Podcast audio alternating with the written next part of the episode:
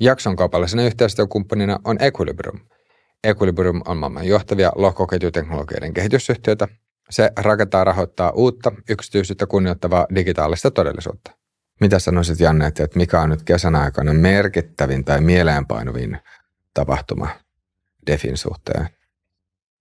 Varmaan syvä hiljaisuus, kun ei tavallaan ole tapahtunut. Tai se onhan siellä tapahtunut, mutta mä oikein tiedän, miten se... Mun on itse vaikea arvioida, kun mä oon niin päivittäin siellä monta tuntia, niin mä en tavallaan näe sitä samalla tavalla kuin joku semmoinen, ketä ei niinku juurikaan siellä vietä aikaa. Mutta tota... Entä jos miettii sitä, että kuinka paljon sitten taas DeFin tapahtumat on, tai DeFin tapahtumista on uutisoitu ihan tämmöisessä perinteisessä mediassa. Mm. Onko mitään pistänyt silmää? Eikö se, ne uutisoi muutenkin sen verran vähän Bitcoinista ja Ethereumista, ja ainakaan semmoinen, että itsellä ehkä sellainen yleinen narratiivi on pääsääntöisesti niin kuin negatiivinen, että jos jotain nostaa esiin niin kuin yhdysvaltalaisissa medioissa, niin ne on ehkä enemmän sitten vaan uhkakuvia, riskejä, hakkeroita ja tämän tyyppisiä. Niin, niin sitten sit on vähän niin kuin tämän kesän aikana otettu vähän niin kuin ilmat pois siitä DeFistä. Niin ei, ei ole semmoista oikein, että voisi sanoa. Et ehkä semmoinen, mitä, mikä nyt on varmaan ollut satunnaisella käyttöllä, nämä erityyppiset niin kuin meemikolikot, mitkä on niin kuin tuossa keväällä. keväällä tullut pintaan, mikä on siis ihan tämmöistä shitcoin-treidausta, ettei niillä ole mitään utiliteettia tai käyttökohdetta, mutta semmoista kämpläystä. Se ehkä semmoinen voi olla tavallaan se, että, että aina kun markkinoilla ei tapahdu mitään järkevää, niin ihmisillä aktivoituu semmoinen niin kuin uhkapelimentaliteetti, että kun ei oikein mitään tekemistä, ei ole mitään mihin sijoittaa, niin sitten aletaan treidaamaan ja pelaa uhkapeliä kaiken näköisillä koirakolikoilla ja pepeillä ja muilla vastaavilla. Niin, niin sanoisitko se, että gamblaaminen on ilmiö, mikä on toistunut siitä aikaisemmissakin sykleissä? No on se joo, on se jossain mielessä. Että kyllähän se, varmaan niin kuin realismi on se, että siis suur, suurin osa kaikesta niin kuin DeFi-projekteista on aika semmoista spekulatiivista arvoa, että projekteilla on omat verkkosivut, missä on perusteltu sitä toko, tokenomoniaa ja tavallaan rahoitusmekaniikkaa sen arvon takana ja mi, mitä ne on rakentamassa, mutta mä en tiedä, että loppujen lopuksi eroako moni semmoinen tavallaan virallinen DeFi-projekti hirveästi tämmöisistä meemikolikkoprojekteista. Että ne antaa vaan sen illuusion siitä, että on kyse vakavasti otettavasta projektista, mutta sitten nyt kesän aikana näkyy jonkin verran semmoisia projekteja, mitkä, ää, mä en oikein tiedä, miksi sitä kutsuu tämmöisiä niin kuin soft rug-bulliksi, että, että ne vaan ilmoitti yhteisölle, että, tota, että valitettavasti markkina on aika niin kuin vaikea tällä hetkellä ja he, heillä ei ole varaa niin kuin jatkaa, että he on päättänyt lopettaa projekti. Niin tavallaan ne vetää niin kuin maton alta. Osa tuntuu vähän siltä, että ne tekee sen ihan tahalleen, vaan että se on yksi tapa rahastaa itseä ulos ja osa ei ole koskaan niin kuin ollut edes vakavasti liikkeellä. Niin, niin, niin. Että ehkä semmoinen, jos, jos miettii tota, sitä, monihan pastee aina sen Wall Street-markkinasykli, missä on tavallaan ne maniat ja sitten on se, tulee mieleen tavallaan, nyt, nyt ollaan siellä niin kuin alhossa, semmoinen, semmoinen tietty epäuskoisuus siitä, että oliko, oliko, oliko tässä niin kuin DeFissä oikeastaan hirveästi mitään järkeä ja niin kuin, oliko se sittenkin ihan hölmö idea. Tämä on ihan tismalleen sama, mikä oli silloin kaksituhattakahdeksantoista kaksituhattayhdeksäntoista se I C O-boomin jälkeen, niin kuin ihan tismalleen sama tilanne. Kaik, kaikki miettii, että oliko, oliko tässä niin kuin, onko nämä kaikki vaan huijausta? Vai meneekö se vanha sanota silleen, että, että, että siinä vaiheessa, kun kaikki ajattelee, että nyt tässä ei ole ikinä ollut yhtään mitään järkeä, niin, niin. Sitten ollaan, että se olisi sen merkki, että nyt Uusi ollaan sitten. Niin, joo. Mutta Defi Suomen Janne Ikola, tervetuloa Lohkoketju-podiin. Kiitos, kiitos taas. Tänään voitaisiin tosiaan käydä läpi sitä, että mitä nyt Defin puolella on tapahtunut tässä kesän aikana viimeisinä kuukausina, niin äm, jos aloitetaan vaikka Curvesta. Joo, tässä ei varmaan sellaiselle satunnaiselle Defi-käyttäjälle ole hirveästi näyttäytynyt Defissä mitään tapahtumia, mutta tosiaan tätäkin jaksoa varten perkasin vähän noita Defi Suomen viikkokirjeitä, että tosiaan kerran viikossa tulee kahlattua markkinan läpi ja katsottua, että mikä on mielenkiintoista tapahtumaa Defi-markkinassa, niin kyllä sieltä nousee aika paljon, paljon tapahtumia, mutta ne on ehkä enemmän siihen niin kuin markkinan, ää, mitä mä sanoisin, ää, myrskyjä vesilasissa niin sanotusti, mutta tota, kesän alussa varmaan niin kuin Defi-markkinan näkökulmasta sellainen merkittävä riski, mikä toteutui, niin Defin yksi isoimmista ja vanhemmista palveluista on tämmöinen Curve Finance. Ja tuota, Curve on erikoistunut ennen kaikkea tai lähtenyt liikkeelle tämmöisistä niin kuin stablecoin-swapeista, eli kahden niin kuin samanhintaisen assetin tota, vaihtopalvelu. Ja tuota, se on DeFi vanhempia palveluita, samalla kuin Uniswap ja Aave, ja sitä on pidetty äärimmäisen luotettavana, että siellä on ollut niin kuin miljardeja varallisuutta. Ja tuota, Curvesta, Curvesta itsestään ei löytynyt bugia, vaan löytyi tämmöisestä Viper-kääntäjästä, millä käännetään sitä Solidity-koodia, niin näihin kääntäjiin, mitkä tekee sitä softan kääntämistä, niin niihin ei ole hirveästi kiinnitetty huomiota niin kuin tietoturvariskiä ja bugien näkökulmasta. Ja tota, siellä on joku hakkeri tai, tai tota tietokoneohjelma ja sitten käyttänyt niin kuin hyvin paljon aikaa siihen, että kun sitä tutkittiin, että kuinka vaikea sitä bugia on löytää, niin se, se vaatii niin kuin todella paljon työtä ja testausta ja voi olla, että siellä on isompikin tiimi ollut takana. Mutta siis summa summarum sieltä löytyi, löytyi tota, ö, bugi siitä kääntäjästä, millä oli käännetty osa näistä älysopimuskoodeista. Se ei koskenut kaikkia Curve Financein puuleja, mutta osaa puuleista ja tota, tää, sen bugia hyödyntäen pystyi sitten niin kuin drainaamaan tai tyhjentämään näitä, näitä puuleja. Ja tota, tämä tietysti oli vähän semmoinen aika iso paniikki markkinoilla, että tämmöinen iso palvelu, missä on miljardeja pääomaa, niin yhtäkkiä sieltä alkaakin osa puuleista tyhjentymään. Ja tota, se, se myrsky sitten pikkuhiljaa sit laantui, ää, saatiin palautettua niitä varoja. Tätä samaa Viper-kääntäjää oli käytetty muissakin palveluissa, muun muassa semmoisessa kuin Alchemix ja parissa muussa Defi-palvelussa, niin aika nopeasti niitäkin hakkeroitiin sitten, että tämä lähti niin kuin leviämään. Mutta tota, varoja saatiin palautettua ja, ja tota, ei ollut kuitenkaan kyse sitten niin kuin euromääräisesti merkittävistä summista, mutta se oli tietysti ma- niin kuin markkinalle se oli aika, aika merkittävää, että tämmöistäkin voi sattua. Onko se kuinka isoja summia sitten suuruusluokkana? Olisiko se niin kuin muutamista miljoonista puhuttu, että nyt joku kuulijoista, ketä muistaa paremmin, voi kommentoida, mutta tota, en, en muista tarkalleen, mutta isommat pullit tässä oli jotain muutamia miljoonia ja Alchemixissa tässä oli jotain satoja tuhansia. Ja sitten sit tämä hakkeri palautti, tai sillä oli useampi henkilö, ketä oli käyttänyt sitä bugia, niin, niin tota, nä, näitä palautettiin sitten näitä varoja. Ei, ei ihan kaikkia palautettu, mutta tota, kuitenkin. All right. Ähm, mutta sanoisitko, että nyt kuitenkin sitten luotto tähän kurveen on jollain tavalla palautunut? No on se sillä, että jos katsoo taas varojen näkökulmasta, niin tokihan sieltä lähti samaan aikaan sitten paljon varoja, että osa otti turvaa niitä, mutta tota, tilanne on sillä lailla kyllä palautunut ja se on ehkä niin kuin, vaikka Defis onkin tämän tyyppisiä hakkerointeja ja bukeja ja on niin kuin väärin ohjelmoituja älysopimuksia ja hölmöjä ratkaisuja, niin vaikka ne saattaa aiheuttaa tämän tyyppisiä tilanteita, missä niin kuin, niin kuin oikeat sijoittajat menettää oikeita varoja, mutta sitten samaan aikaan täytyy aina muistuttaa siitä, että kyse on niin kuin hyvin alkuvaiheen markkinasta ja joka ikinen tämmöinen tapahtuma käytännössä niin kuin vahvistaa sitä defiä niin kuin markkinana. Että tavallaan nyt jatkossa niin uskoisin, että näihin kääntäjiin kiinnitetään huomattavasti enemmän niin kuin huomiota. Niiden tietoturvariskejä aletaan tutkia enemmän. Että joka kerta kun defissä on joku tämän tyyppinen iso ongelma, niin siitä on aina päästy jaloilleen. Kun sitten taas jos vertaa perinteiseen rahoitusmarkkinaan, niin eihän tavallinen vaikka pankin asiakas, niin ethän sä tiedä, jos siellä pankin taustajärjestelmissä on ollut vaikka jotain isoja ongelmia tai jos pankki joutuu johonkin rahoituskriisiin, niin aika usein se pankki hoitaa ne rahoituskriisit sit suoraan vaikka keskuspankin avustuksella, mutta se, se harvoin päätyy niin kuin julkisuuteen, kun taas lohkoketjussa kaikki nämä tapahtumat on niin kuin jatkuvasti julkisia, kuka tahansa voi reaaliajassa seurata vaikka mitä siellä kurven puulissa tapahtuu.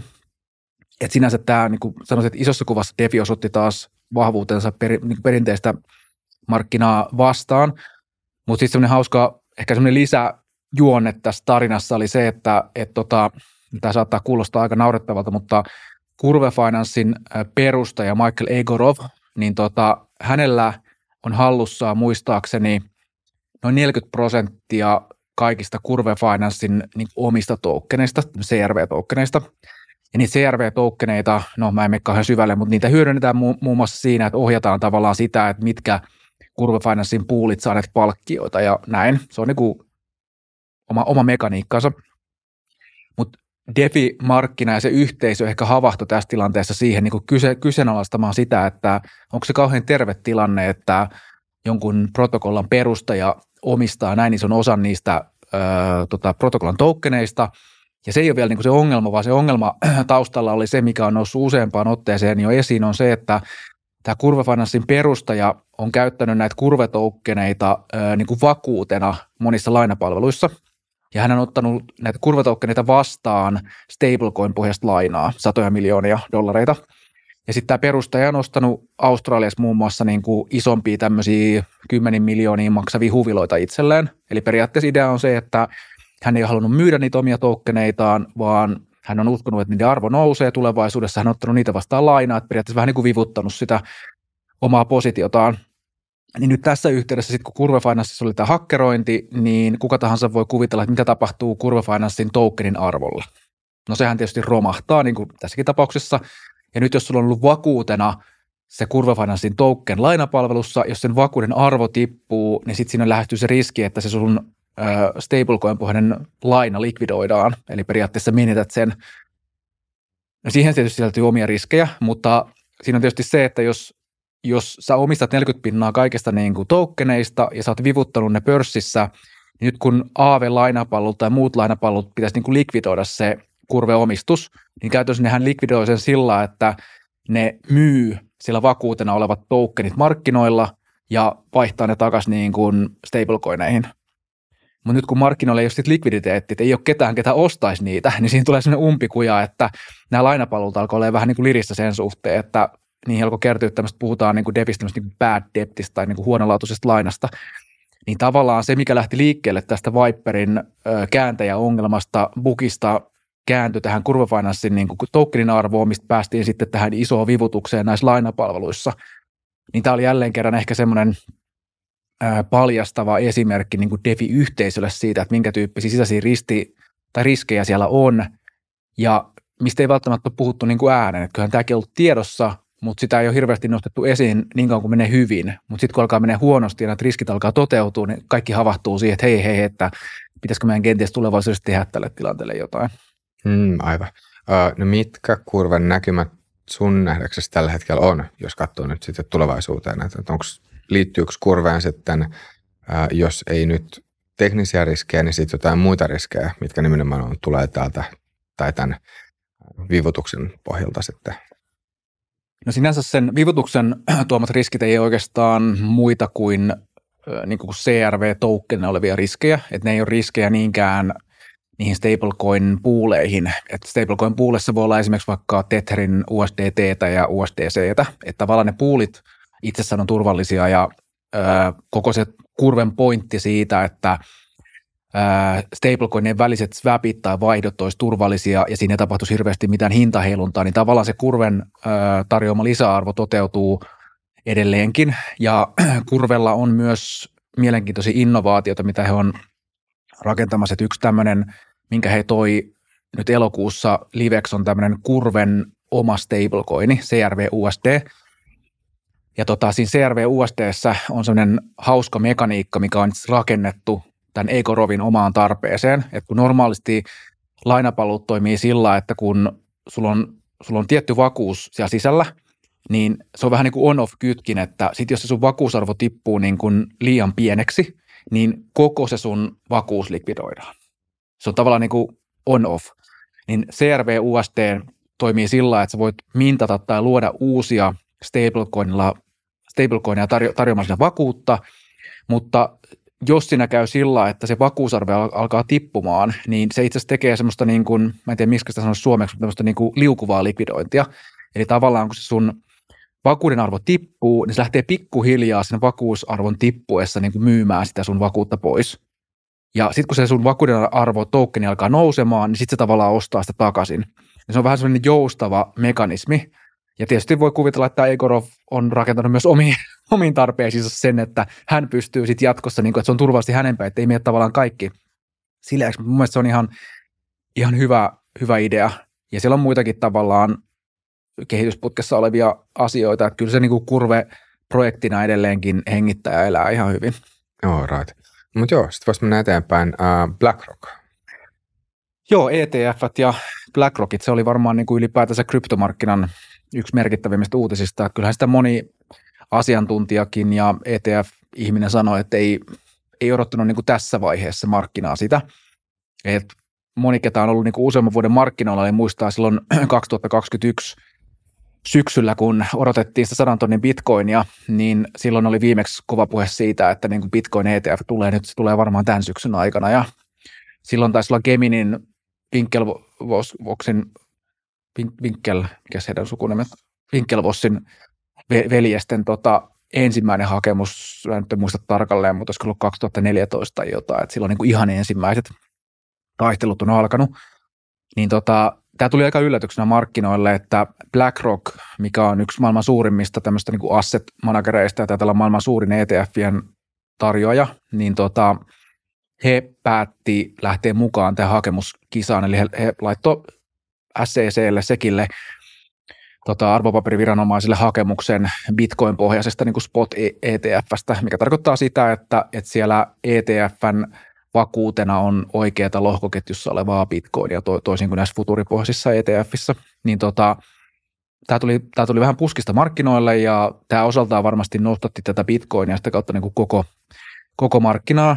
Ja mikä siinä on tietysti merkityksellistä on se, että, että näistä yli viisisataa Black, BlackRockin tota, E T F:istä niin yksi ainoa on hakemuksena niin kuin evätty, mikä tarkoittaa sitä, että se on yksi jaettuna viisisataa viisisataakaksikymmentä, että niin kuin onnistumisprosentti on aika, aika huikea, että pääsääntöisesti he saa nämä hakemuksensa läpi.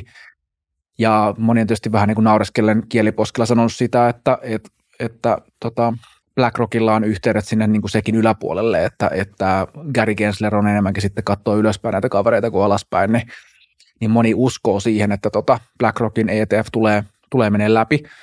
Ja tässä hakemusprosessissahan on monta eri pykälää, millä sitä voidaan niin kuin viivyttää, siirtää eteenpäin. Ja nyt elokuun alkupuolella oli tota ARKin ensimmäinen hakemuksen deadline, että heillä oli tavallaan vähän edellä tästä BlackRockin E T F:stä, ja, ja tota siitä se ei mennyt läpi, niin kuin, että siihen tuli lisäkysymyksiä ja selvityksiä. Niin se on nyt hauska nähdä, että mä en muista ulkoa, että koska se BlackRockin ensimmäinen milestone on, että koska pitäisi tapahtua, mutta tota, olisi koska ollut joskus lokakuussa. Mutta siihen BlackRockin myötä tuli sitten niinku kymmeniä muita E T F:iä niinku heidän vanavedessään, ja moni näistä, moni näistä tietysti uskoo siihen, että et, et teoriassahan se voisi mennä sillä lailla, että niinku näitä E T F:iä hyväksytään niiden niinku siinä aikataulussa, kun niitä hakemuksia on tullut, koska se on tavallaan se, missä virallisessa syklissä ne menee. Mutta sen, sen mallin ongelmana on se, että et tyypillisesti niin ensimmäinen E T F, sama oli myös kullassa, että ensimmäinen E T F, mikä hyväksytään, niin se vie suurimman osan markkinoista, koska Bitcoinin osalta niin sullahan ei hirveästi ole väliä siitä, että mihin E T F sä sijoitat, kun siellä on periaatteessa samat palveluntarjoajat taustalla. Niin se, ketä on ensimmäisen markkinoilla, niin saa todennäköisesti ison siivun siitä. Ja voisi kuvitella kanssa, että erityisesti jos se, joka on ensimmäisenä markkinoilla, on myös semmoinen taho, jota pidetään erityisen luotettavana. Kyllä, että siinä on sitten niin kuin mole, molemmat puolet tavallaan, että se... Se vaikuttaa siihen, niin moni on sitten spekuloinut sitä, että se voi tehdä myös sillä, että, että se hyväksyy sitten niin kuin kaikki kerralla, jolloin siis se olisi, se olisi niin kuin tällaisen reiluin peli, koska tarkoittaa sitä, että silloin kaikki on tavallaan niin kuin siinä samalla lähtöviivalla. Että, ja se voi muutenkin tarkoittaa sitä, koska nyt tämä ARKin hakemus ei mennyt läpi, niin ainakin itselle omaan oikeustajuun olisi hyvin vääristävää se, että ARKin hakemus ei mene läpi, mutta seuraavassa vaiheessa niin kuin BlackRockin hakemus meneekin läpi. Ja sitten sen jälkeen odotellaan vielä sitä, että nämä muut pääsee läpi, eli periaatteessa BlackRock pääsisi varastaa koko markkinan.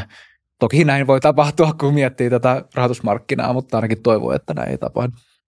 No mutta joo, voisi sitten jatkaa tuota X R P:n ja S E C:n väliseen taistoon. Joo. Mistä tässä on kysymys ja mitä nyt on tapahtunut?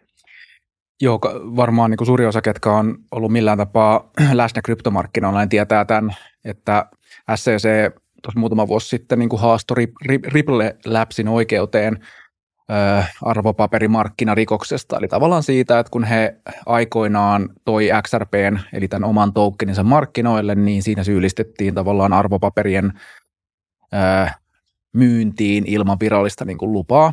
Ja tota, tätä on useampi vuosi taisteltu ja painettu tietysti oikeusasteissa, ja koko markkina on vähän niin kuin odotellut sitten päätöstä sen takia, että vaikka niin kuin voi olla, tässä on suuri osa kryptomarkkinasta ehkä vähän X R P:tä vastaan, että se on se oma jenginsä, ket, ketkä niin kuin kannattaa sitä ja siihen liittyviä muita toukkeneita, mutta sitten samaan aikaan niin kuin koko markkina on odottanut sitä päätöstä sen takia, että, että se päätös vaikuttaa myös yhtä lailla kaikkiin muihinkin kryptoprojekteihin. Ja tota, ää, nyt, nyt voi, olla, tuli, voi sanoa, että tämmöinen niin kuin osapäätös tuli, eli yhden oikeusasteen tuomari jakoi sen päätöksen sillä lailla kahteen osaan, eli, eli tota, niin kuin kuluttajille ja tavallisille sijoittajille myytävät X R P-toukkenit öö, niin kuin pörsseissä, niin siinä ei ole vastapuolena, ei ole Ripple Labs, vaan siinä on vastapuolena tavallaan se toinen treidaaja.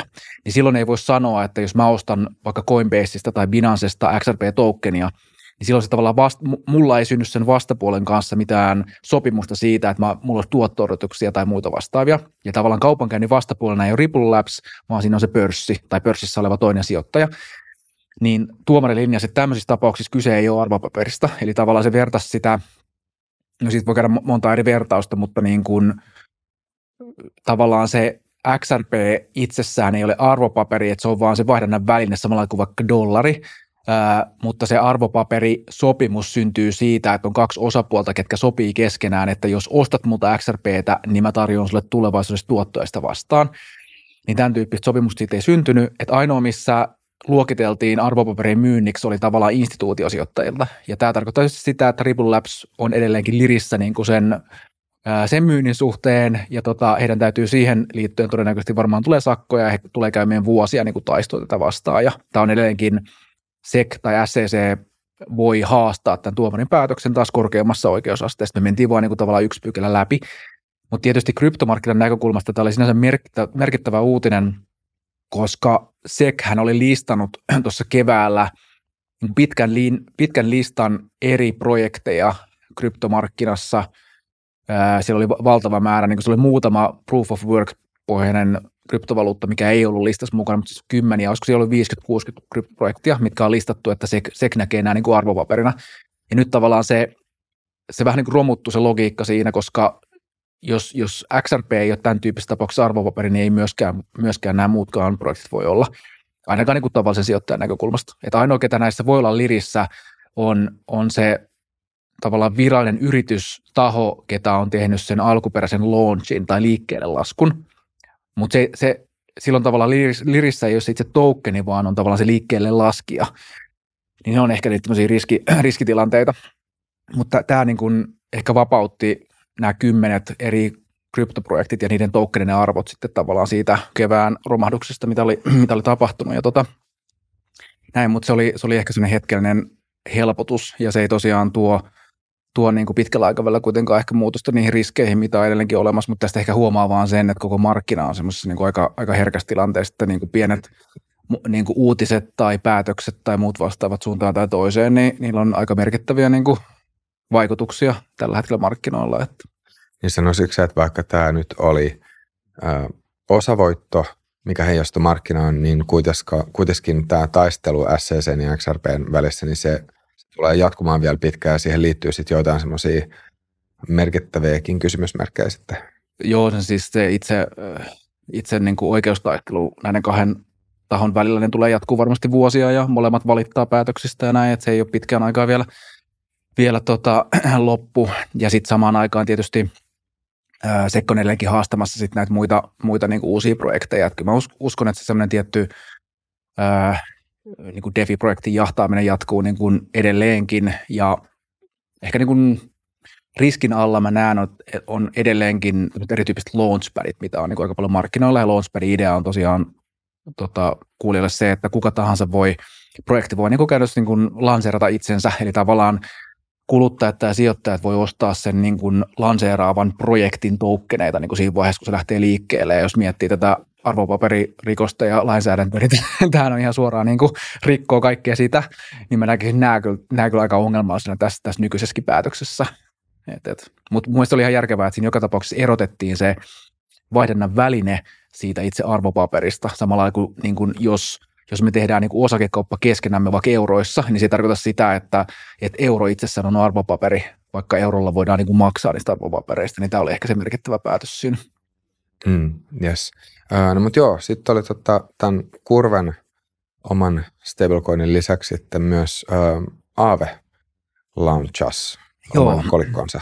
Joo, tämä on nyt ehkä semmoinen isompi buumi on tämä, puhutaan tämmöistä niinku real world asseteista, minkä idea on se, että tuodaan lohkoketjuun tosi elämä, tosielämästä niinku, niinku assetteja, ja stablecoinit on näistä niinku se yksi käyttökohde, eli idea on vaan se, että oikeita euroja ja oikeita dollareita tuodaan sitten niinku lohkoketjun päälle. Ja tota, Aave on tosiaan yksi näistä merkittävistä lainapalveluista, mitä on markkinoilla, niin heillä ei ole tähän asti ollut omaa stablecoinia, mikä on tarkoittanut tavallaan sitä, että jos Aave lainapalvelu haluaa niin kuin lainata markkinoilla, tavallaan tarjota lainattavaksi dollareita, niin sen pitää pystyä houkuttelemaan niitä jollain tapaa tallettajille. Eli tavallaan nämä lainapalvelut toimii sillä, että siellä on kaksi osapuolta, että on nämä vakuuden antajat, eli tallettajat, ja sitten on lainaajat, ketkä lainaa niitä. Niin tota, jos siellä on kova kysyntä niille dollareille, niitä halutaan lainata, niin sitten on pakko houkutella uusia tallettajilla niin kuin korkeammalla talletuskorolla.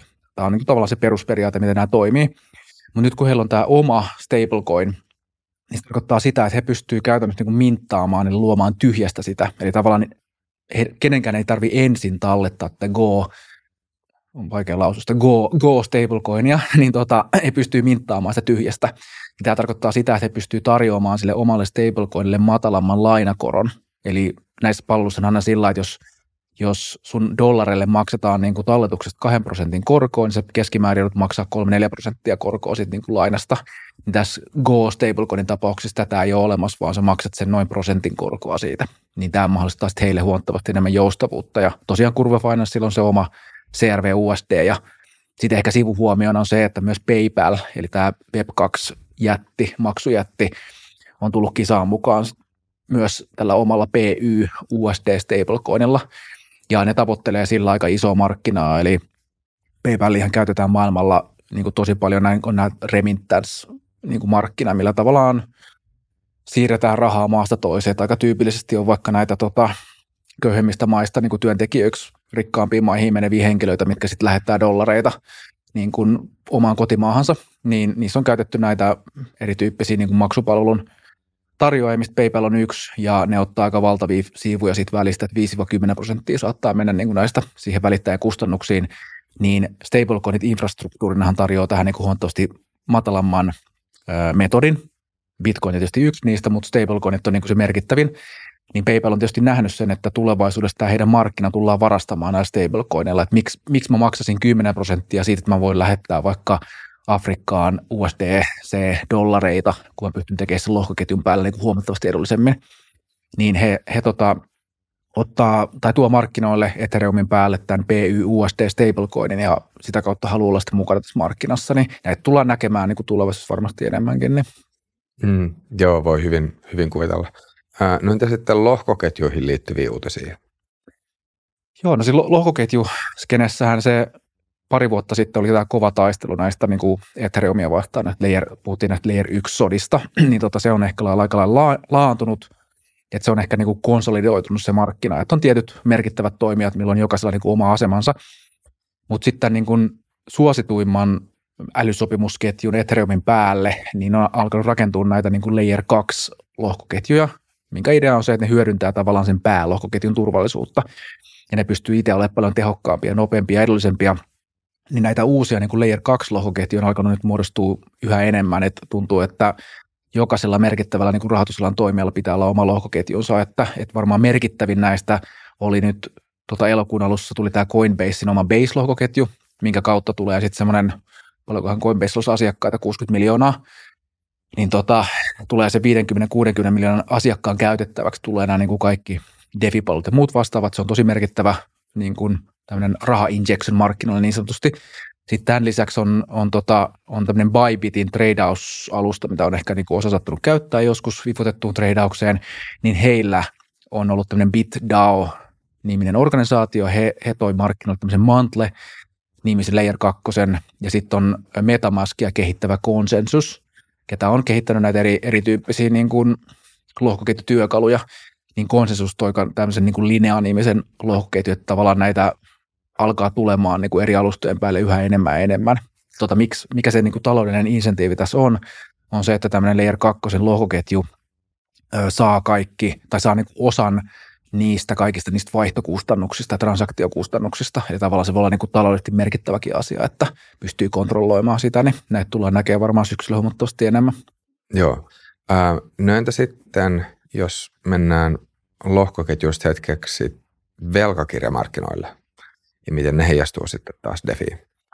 Joo, no se varmaan niin kuin heijastuu ylipäätänsä koko tuohon markkinaan, että kun puhutaan tämmöisestä riskittömästä tuotosta, eli tavallaan tässähän niin kuin moni sijoittaja on elänyt koko sijoitusuransa ja ikänsä niin kuin sieltä kaksituhattakahdeksan lähtien tässä niin kuin nollakorkojen maailmassa.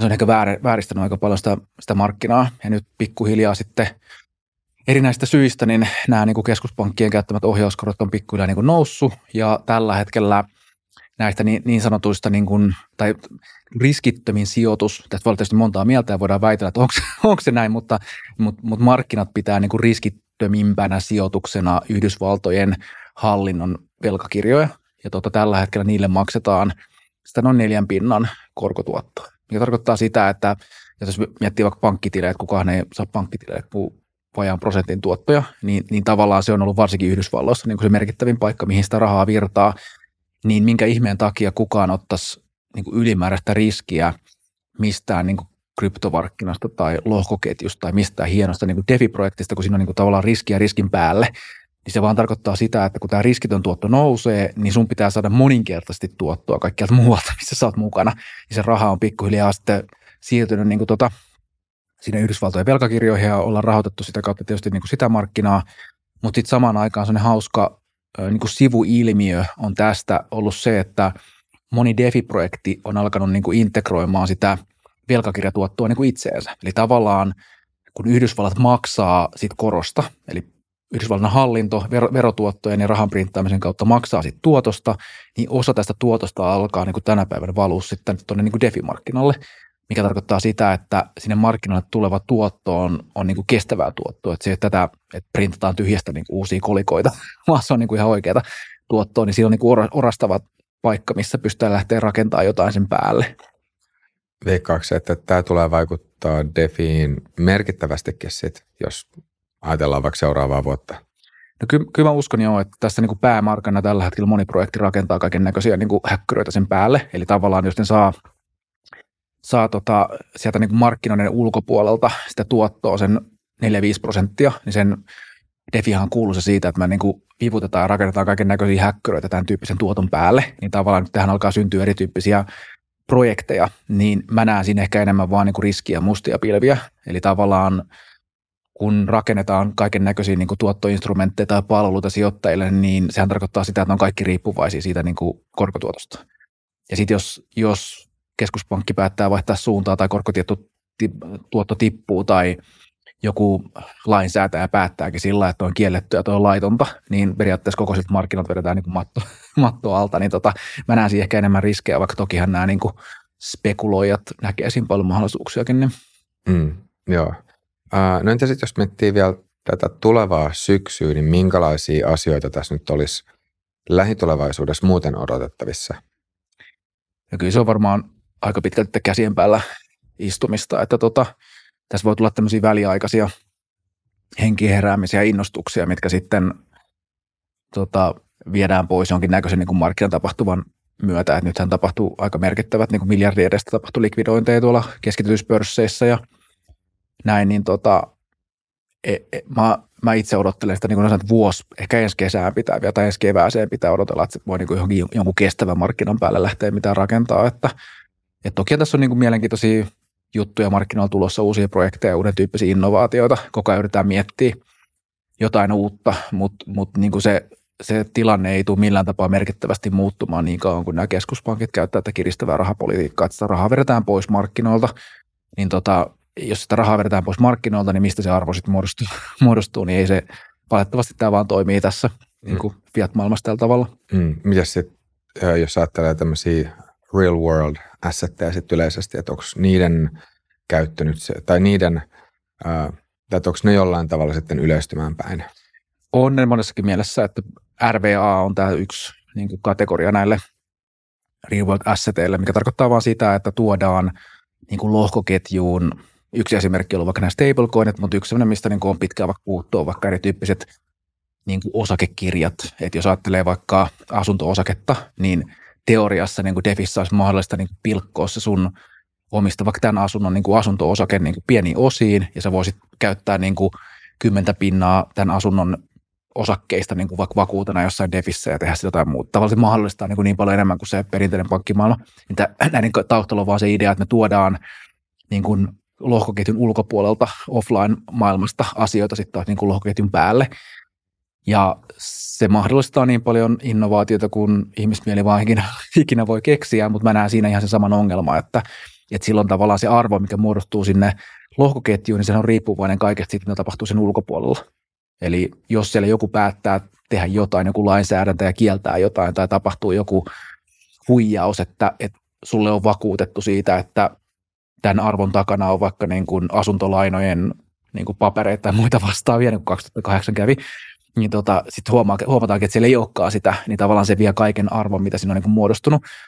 Ja sitten on tämmöinen äh, DePIN, mikä tarkoittaa niin kuin desentraloitu, hajautettu fyysinen infrastruktuuri, mikä tarkoittaa niin kuin sitä, että no yksi käytännön esimerkki on semmoinen vaikka, että että tänä päivän tarvitaan tosi paljon äh, niin kuin laskentatehoa ympäri maailmaa, että se laskentateho voidaan käyttää vaikka lääketieteellisessä tarkoituksessa jossain niin kuin solututkimuksessa tai syöpätutkimuksessa tai tämän tyyppisessä, tai sitten se voidaan käyttää vaikka johonkin, no mihin nyt prosessointitehoa niin kuin tarvitaan, niin tällä hetkellä on hirveä määrä käyttämätön prosessointitehoa, että joka ikinen tietokone ja tämmöinen kännykkä, niin kuin tämähän on tavallaan itletilassa koko ajan, niin tavallaan sen laskentatehon pystyisi hyödyntämään, niin kun se vedettäisiin niin kuin yhteen paikkaan, niin lohkoketju tarjoaa tämän DePIN ratkaisuiden kautta sitten niin kuin tavan maksaa siitä, että jos mä haluaisin hyödyntää vaikka mun kännykän laskentatehoa, niin tavallaan mä voisin saada pienen siivun siitä mun laskentatehon hyödyntämisestä tai verkon hyödyntämisestä.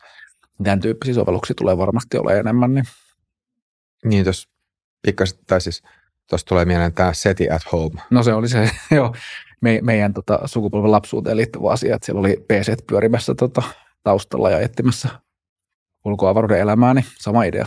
Joo, nyt vielä sitä kontaktia toistaiseksi ei ole löytynyt. Ää, ihan viikana kysymyksenä, mikä olisi semmoinen yksittäinen asia, mitä sä nyt itse seuraat tässä erityisen tarkasti, jos miettii nyt sitten seuraavaa kuukautta? No varmaan tällä hetkellä semmoinen, mikä it- itselle on ehkä semmoinen, ei kauhean miellyttävä asia, mutta on puhuttu tämmöistä niin kuin social financeista, eli tavallaan tämmöisiä kryptovaluuttakategorioita on GameFi, mikä tarkoittaa niin kuin peliin liittyvää tokenisaatiota ja siihen liittyviä niin kuin arvonmuodosta, ja sitten on DeFi, mikä on niin kuin rahoitukseen liittyvää, ja on, on N F T:tä, mitkä on sitten niin kuin vaikka musiikki- tai kuvat, taideteollisuudessa olevaa niin kuin tokenisaatiota, niin social fee on kategoria, mikä miettii sitä, että miten lohkoketjua ja sitä teknologiaa voitaisiin hyödyntää niin kuin sosiaalisessa mediassa.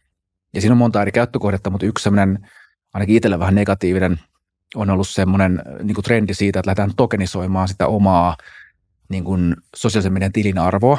Ja se on tietysti ihan luontevaa semmoisen niin kuin influenssereille, että ketkä niin kuin tavallaan, että sun business muodottuu siitä, vaikka sun tyyppisellä, että niin kuin sä voisit, Rami voisi tokenisoida sun oman YouTube-tilin ja kuka tahansa voisi ostaa sit osakkeita ja sit jos mä uskon suhun ja mä uskon, että sun arvo tulevaisuudessa kasvaa, niin mä niin kuin osakkeen omistajana niin kuin tavallaan hyödyn siitä. Niin nyt tähän on alkanut muodostua niin kuin sovelluksia. FriendTech on yksi sellainen varmaan merkittävin, minkä vaihtomäärä ylitti niin kuin Ethereum ja Bitcoinin transaktiokustannukset. Se meni niin kuin pilviin ja tuonne markkina ykköseksi. Mutta se niin kuin ehkä negatiivinen puoli siinä on se, että et mun mielestä niin kuin taloudellinen arvo ja ihmissuhteet ei, ei kuulu keskenään, että me ei voida niin kuin alkaa arvottaa taloudellisesti sitä, että minkä arvos, että, että jos me nyt keskustellaan, niin mulla on, mä saan jotain toukkeneita tai hyötyä siitä tai tämän tyyppistä, niin siinä on vähän sellainen jotenkin, ainakin omassa mielessä tietty varjo, mikä siihen sisältyy, mutta katsoo nyt, mitä nämä, nämä tota innovaattorit saa siitä aikaisemmin, mutta se on sellainen, mikä, mikä on tällä hetkellä ehkä sellainen niin kuin nouseva trendi. All right, mutta hei Janne, oikein paljon kiitoksia vierailusta, tästä tuli erittäin kattava paketti. Kiitos, nähdään taas. Kiitos myös meidän kaupalliselle yhteistyökumppanille Equilibriumille. Equilibrium rakentaa ja rahoittaa infrastruktuuria uutta, yksityisyyttä kunnioittavaa digitaalista todellisuutta varten. Liity mukaan hajotettuun tiimiin rakentamaan ihmiskunnalle tasa-arvoista ja turvallista tulevaisuutta. Mukaan hakemaan pääset osoitteesta equilibrium piste co. Linkki löytyy deskistä.